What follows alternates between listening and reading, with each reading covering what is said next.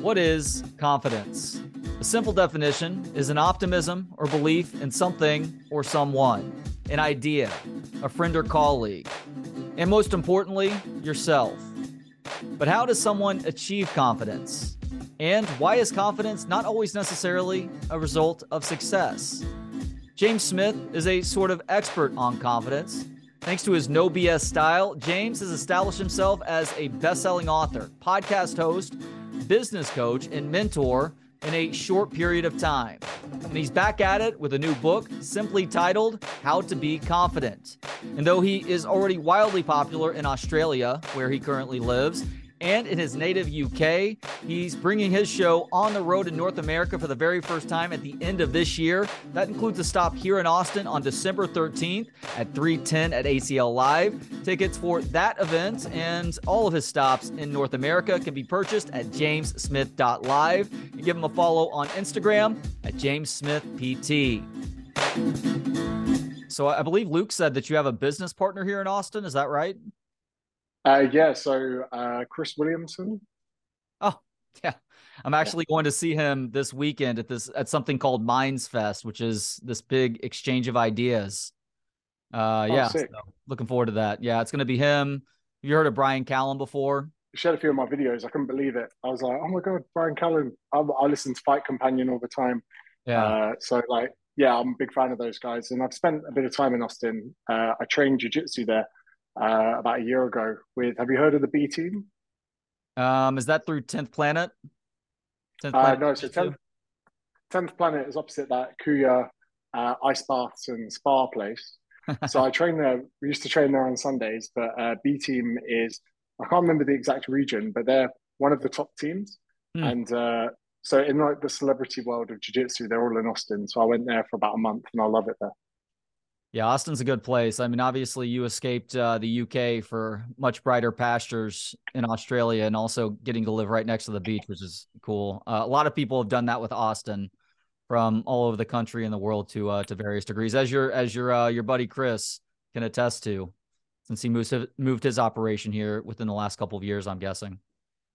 Yeah, and I mean, uh, it's kind of just that central hub where everything's kind of taking place there, and I'm not sure if it's uh, a shared opinion. But when I went to LA and New York, I was a little bit underwhelmed, uh, probably due to the size of the city and just the the hustle bustle. When I went to Austin, I was like, okay, I get it. Like this is uh, a lifestyle that's congruent with a good life. Where I never felt that in New York, and I never felt that in LA. Yeah, I'm uh, I'm similar. Actually, the only time I've enjoyed LA is when I've stayed on the fringes. So I've been near the beach or just not in the city proper. And then New York's just a weird energy, man. Like it's one of those places that you feel like you need a vacation after you're done in New York because it's just it's just you have to be so on alert the entire time. And it's also a spot where you obviously are uh, denying yourself sleep if you're uh, enjoying the city at uh, all hours of the day and night too. But uh, Austin's a cool spot. I lived in Chicago for a while. It's where I met my wife. I, I, bet I don't remember if you're stopping there on your North America tour. That's a really cool city too. You may you may enjoy that one if you get a chance to go there. Yeah, I think we're going to Chicago uh, as well. And I mean, when we did the sign-ups for the events, we were looking at all these different cities where we had like a good amount of people sign up, and we were very very surprised with some of them because the, the main places have really always been UK and Australia. Mm-hmm. And as far as developing that confidence to go out and do events, we were very pleasantly surprised with some of the places that got interest in America. Um, yeah, I'm looking now. Bottom Lounge is where you're going in Chicago. That's a really cool spot. I've never seen your type of show there before, but I've seen a bunch of live music and a little bit of stand up.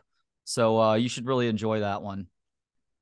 With the venues that we pick, we do pick more of the kind of comedy club gig venues where they will have a good sufficient bar at the back where people can come along and have a drink and like yeah. uh it's kind of a bit of a unique thing that we cultivated where we're combining humor with education which you know uh, I, I, had a comedian come along to one of my live shows and he was he's a proper londoner and he says to me he was out he was almost angry he was like do you know what bruv do you know how you've got it good and i said how he goes no no one expects you to be funny.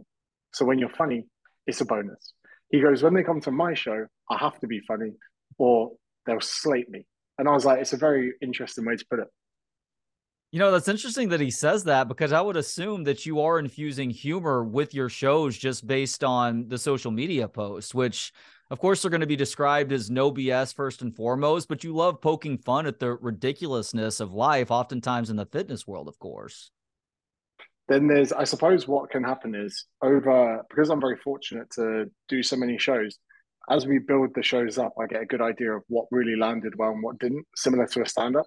So then by the time we get to the second half of doing the round of the shows after the warm up ones, I know what all the punchy jokes are. So I can kind of tie them in better and better and better. With a social post, it just goes out that one time. But with the kind of show, I get to, um, I come off stage and I remember quite, quite a lot of the ideas come to me improv. So I have like an idea of where the talk's going to go. I have an idea of the topic. But sometimes if I've had too many energy drinks, I would take a story even further and further and I'll make up fictional characters and I'll get off stage and my manager will be like, Becky, keep her in. We need Becky in the next show. We need that fictional character in. So uh, yeah, it definitely helps me doing that. For anybody who's listening right now, who's maybe interested in checking out the show at uh, 310 at ACL Live on December 13th here in Austin, is the show you monologuing the entire time? Do you bring special guests up? Obviously, your buddy Chris Williamson is here in Austin. Might he take part? Or is it really you just uh, going at it for a solid hour to 90 minutes? So, uh, yeah, we will have someone kind of uh, open the show. Chris Williamson will be heavily involved in that. And you think that the general amount of conversations that people have are kind of this longer format discovery, you kind of wander into different topics the show is me taking some of the most impactful topics that I've kind of come across in the last few years and over three books and bringing them together in a way that uh, can be entertaining for someone, also thought provoking, and in some respects, maybe give someone the kick in the ass they need to implement change. So it's in one hand empowerment, in one hand it's stand up, in one hand it's almost like trying to uh, bring to life the best parts of a TED talk. But whereas in a TED talk you're you know restricted to one topic for 17 minutes you're restricted in a podcast to the conversation to the nuance of the guest. And it's such a fun environment to uh, have free rein on that. And it, it is a tough one. We try not to give away too much about what we talk about because we want that kind of factor where people bring a friend and they're like oh you know i didn't think about it like that and um, yeah to be able to do it on american soil was very exciting yeah, I feel like uh, you've grown in popularity through organic means like that. Like I first found out about you because my wife, who was a fan and felt empowered from some of your previous stuff, and she found out through a friend who went through something very similar. So clearly, uh, you've you've uh, you've captured that in a bottle. So congratulations on that. As far as the the newest book is concerned, I know it's your third book. It's simply titled "How to Be Confident." Uh, this book really resonated for me. There were certain ideas that I was familiar with before, but others that I weren't. But I feel like you and I are dialed into very similar circles because this book feels to me, although it is about confidence, it also feels like uh, maybe a passive love letter to Stoicism. Is that a uh, fair alternate description of how to be confident? Yeah, I think that for me, so much of you know where people label themselves as something, they then have to stay true to that label. And I think that if you go through a period of time or even a period of your life that you are unable to take decisions in the right direction, often in action, often shying away from difficult decisions, you need a label to live with that makes you feel okay with that. And I think that so many people go through life, and if they take the connotation of not being a confident person, no one's going to rebuke it. No one's going to push back. No one's going to go, "Nah, Tim, you know what? I've seen you. You've got you've got it in you, man. That that just doesn't happen." There, people go, "Oh yeah, fair enough. You know, oh he's a shy. Leave him alone. Whatever. Oh, I download Hinge or Tinder because you're not a confident guy." So hmm. the book is about really bringing to life the fact that that that belief is often self-assessed. It's also self-made. It's also there to keep you in a comfortable position, and that anyone can truly, you know, become confident if they can just identify things in their life where they can make decisions that point more in the direction of action. And you know, it might be something small like starting a blog or starting a little passion project on TikTok, recording yourself making things in your garage. It, it doesn't matter and then if people can reframe the metrics of success as just doing it, you know, there are there are some crazy things. The world's never been better to pursue a passion project, in my opinion. I get caught up in TikTok of watching bricklayers. I want, and someone out there started one day at work as a bricklayer, and he goes, Do you know what? I'm going to film this. I'm going to overlay some video on it, and I'm going to let people watch it. I'm now 10 to 10 in bed at night watching a bricklayer do his thing. I'm wondering why he's got a quarter of a million likes on it. And then when I see him do a paid post, I'm kind of like, do you know what, mate? Good on you. Good on you for doing that. Because if he had said to, I bet, I guarantee the day he got his phone out on a tripod, his other bricklayer mates would have been like, what are you doing, you idiot? Like, why are you filming it? No one cares about that. This is just the culture we live in. But he went, no, do you know what? I'm passionate about this. I think other people might enjoy this. I'm going to go after it. And then maybe in five years' time, someone could say to him, What gave you the confidence to start this? Just a wild example. What gave you the confidence to start filming yourself? It wasn't confidence he needed. Confidence is never a precursor, it's what comes after the point of starting. Similar to motivation. Everyone thinks you need motivation and that you need confidence to begin a project, but in reality, it comes after you already start, it comes after. Well, and it's also important, and you point this out throughout the book, that confidence isn't always about success. As a matter of fact, it's important with confidence that you not only put yourself in co- uncomfortable positions or new positions, as you were, were just describing there, but you also go through the trials and tribulations of being outside of that comfort zone, outside of that proverbial box. Uh, why is it uh, so important to understand how to how to deal with failure? as it pertains to gaining confidence?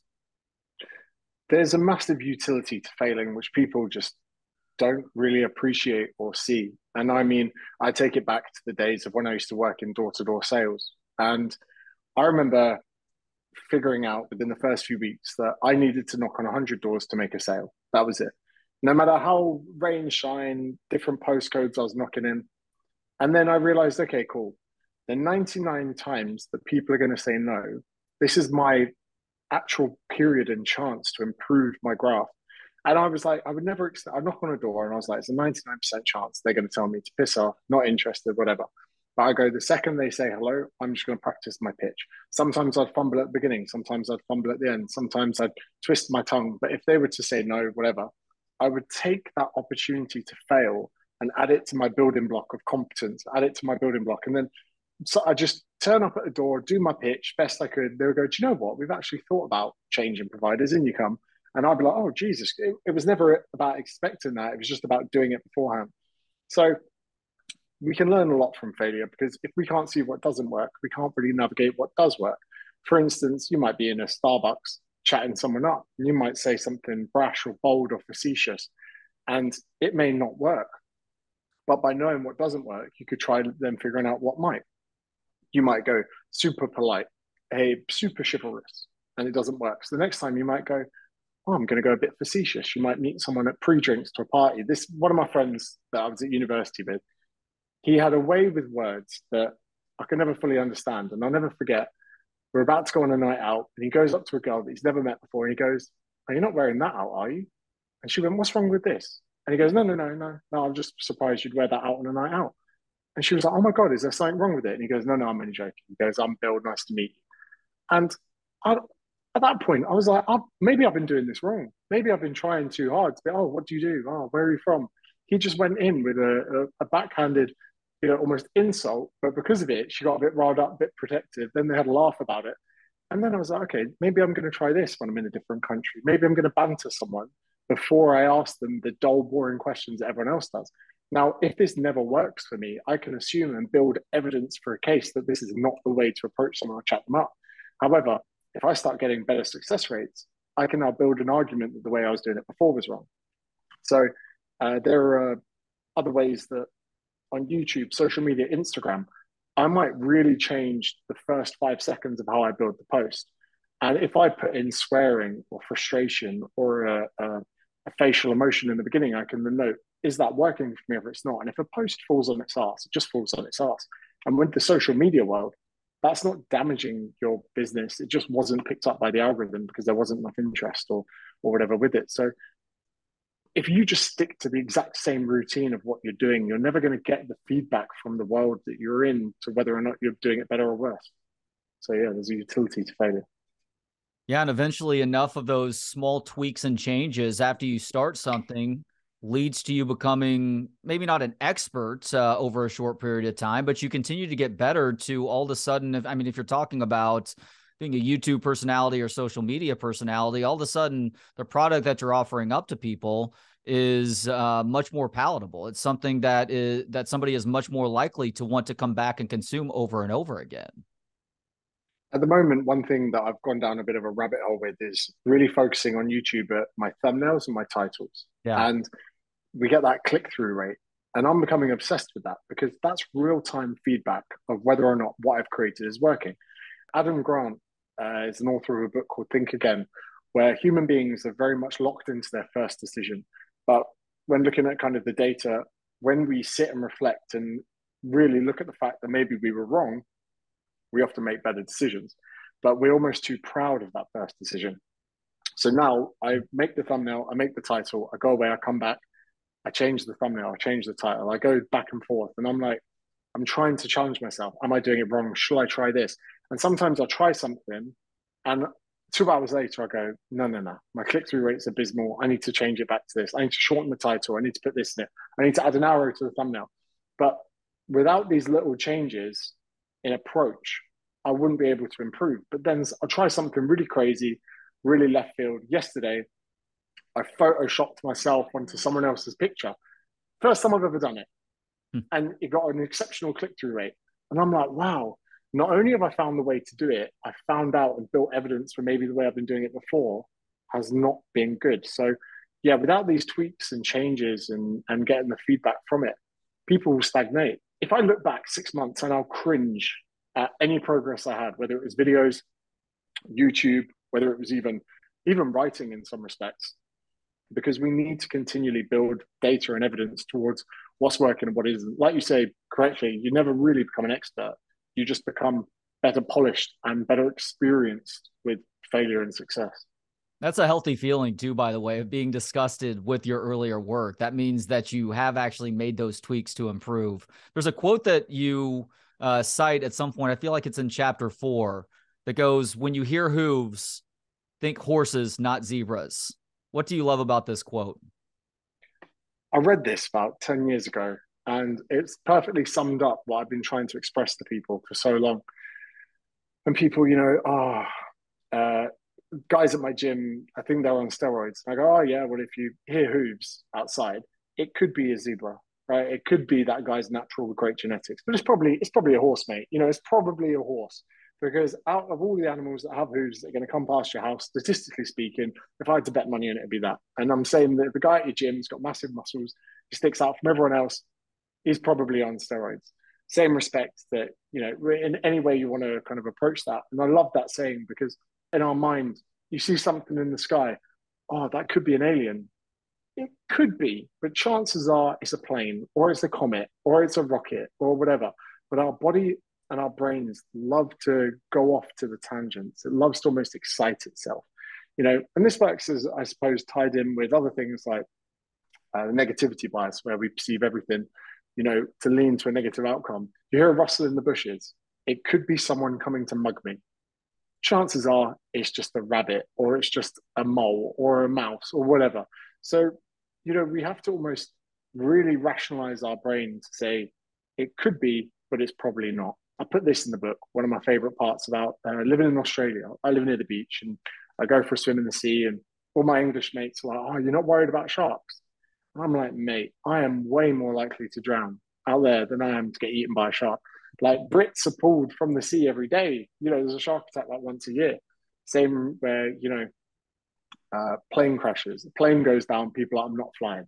I'm like, do you know how many people died in cars today? But yet you're absolutely fine, still like sending a tweet while driving.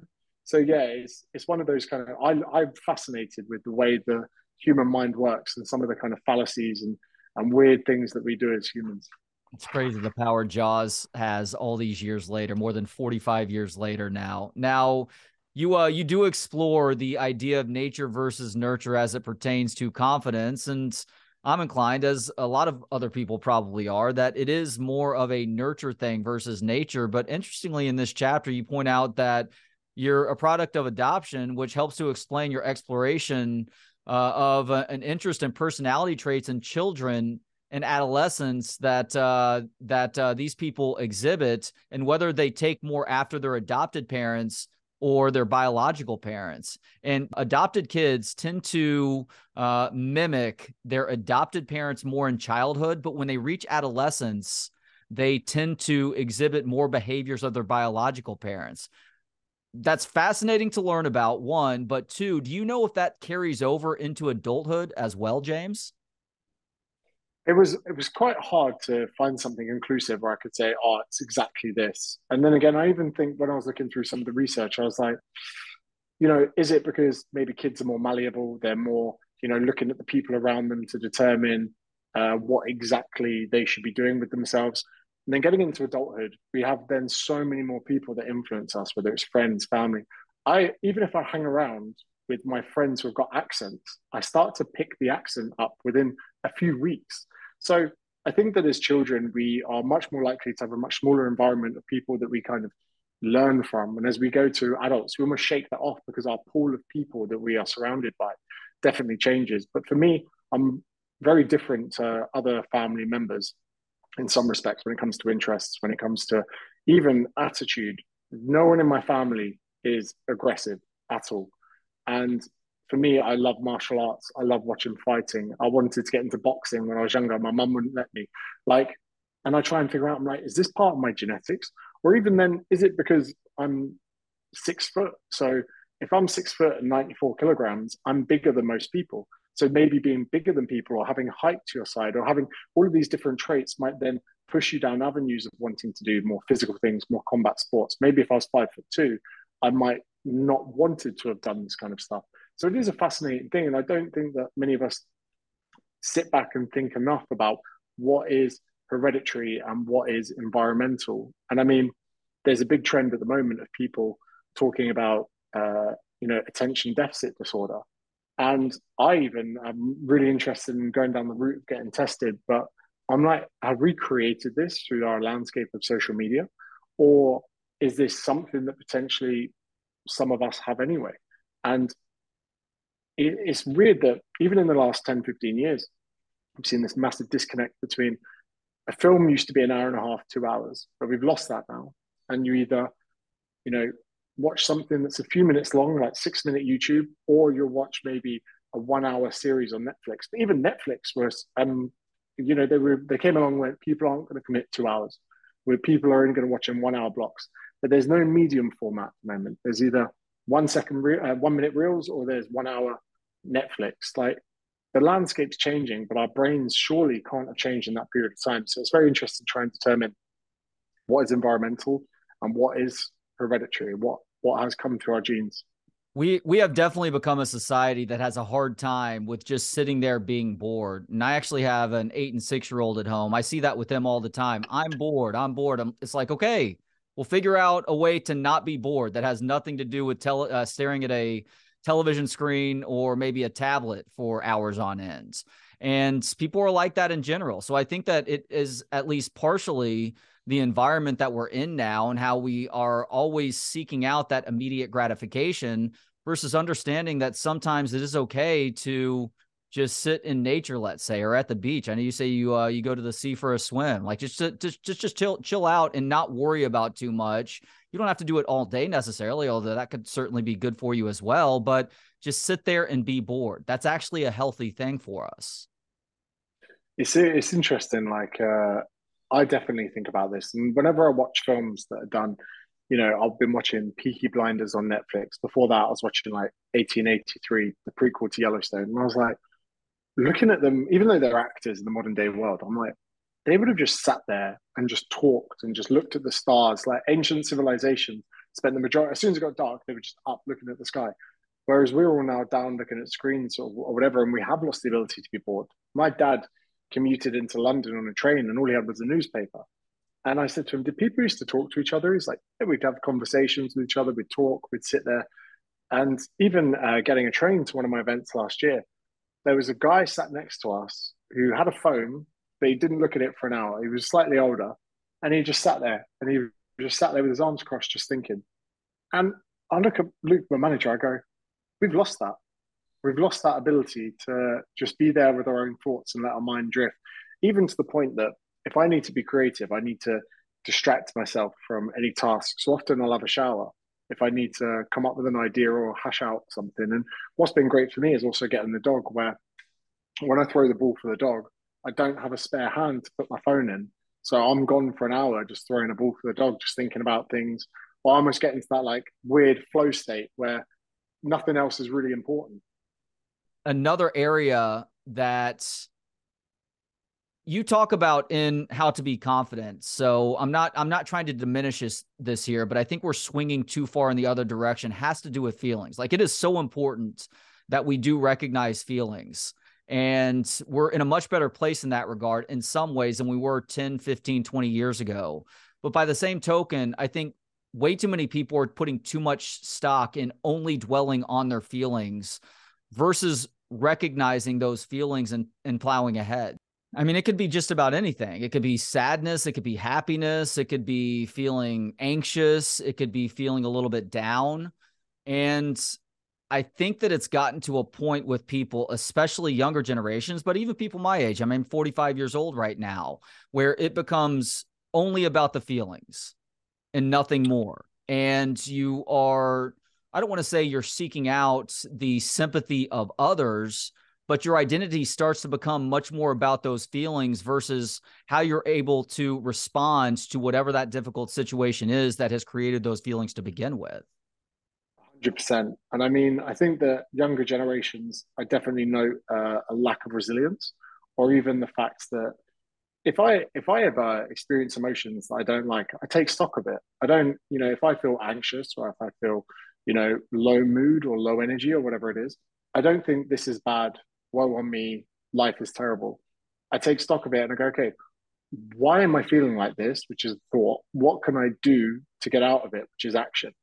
And like exactly how you say, people almost go, oh, I'm down all the time. I'm a I'm a person that's a low mood. I'm a person that struggles in this realm. Whereas I think some people go, okay, I'm feeling down. Why am I feeling down? Well, I probably haven't been looking after myself well enough. I haven't been going outside. I've been glued to my smartphone. Okay, what could I do to feel better about that? I could go outside more. I could put my smartphone down more. Okay, cool. I'm going to do those things. And I think that, like you say, in some respects, people might be dwelling on their emotions too much rather than using them as signals for uh, remediative action that they could take afterwards.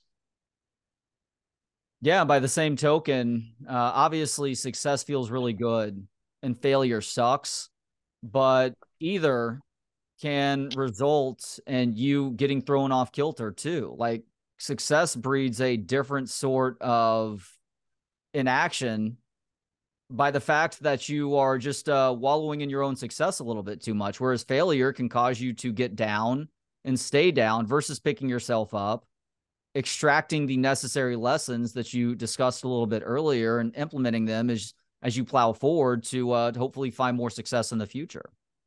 I'm susceptible to the hedonic treadmill where no matter how big your win is or how great you feel, it's going to be short lived. And the same respect that people would never like to say that grievance and winning are both going to be short lived. But the crazy reality is, even if you bought yourself a Ferrari, three months you're going to be pretty bored of it, and you'll you'll create some cognitive dissonance. You'll be like, no, no, no, I still love it. This is great. I love driving it. But that feeling you initially got the first time you drove it is going to be short lived. And the same respect that, you know, if someone loses their house financially, they're going to be torn. They're going to be really upset the day they have to sell their house because of their financial situation.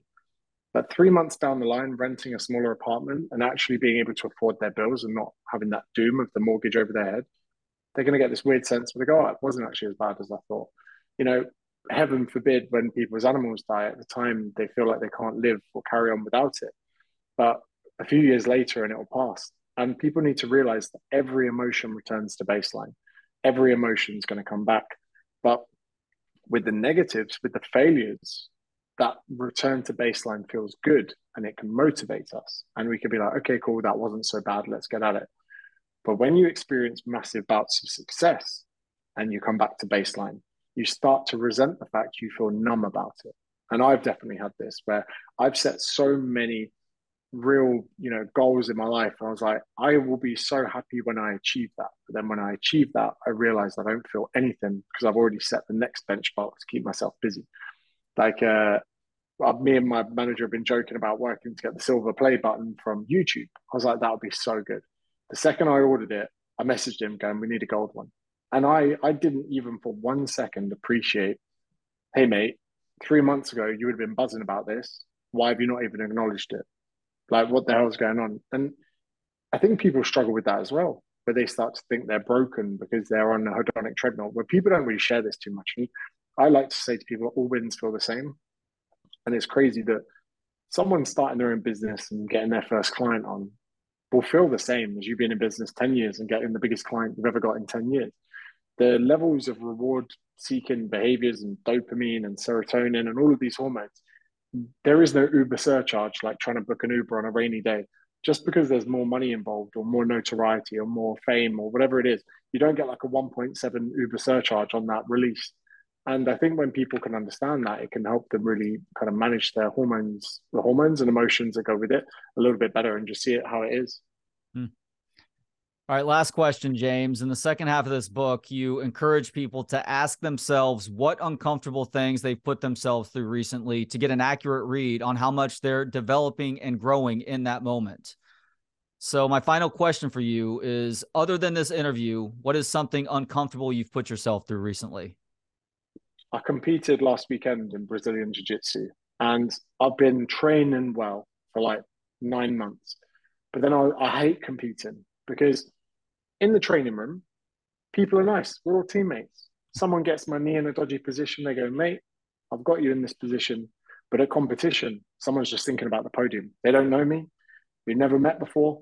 If my knee's in a dodgy position and I don't feel it, he's going to break my leg but then all your fears are greater in your imagination than they are in reality. So I then sit through periods. My whoop, my stress, my heart rate variability leading up to this competition, even though I said I was fine, it was in the back of my mind the whole time. But I needed to go to compete because I needed a reality check of where I'm at. And I sat there and I realized, James, whichever way this goes, if you lose, you're going to be motivated. And if you win, you're going to feel good for a short period of time. It didn't help that I broke my thumb in my first match, uh, but I won two out of three after that with one hand. But the nerves, the stepping on stage, the dry mouth, even like I felt fine. But then I realized why the hell is my mouth so dry? I've just drunk two liters of water and my mouth guard stuck to the roof of my mouth because I'm nervous, because I'm uncomfortable, because I, I don't want to be here. I'm ruining my weekend. I had to drive an hour and a half to go compete on a Sunday.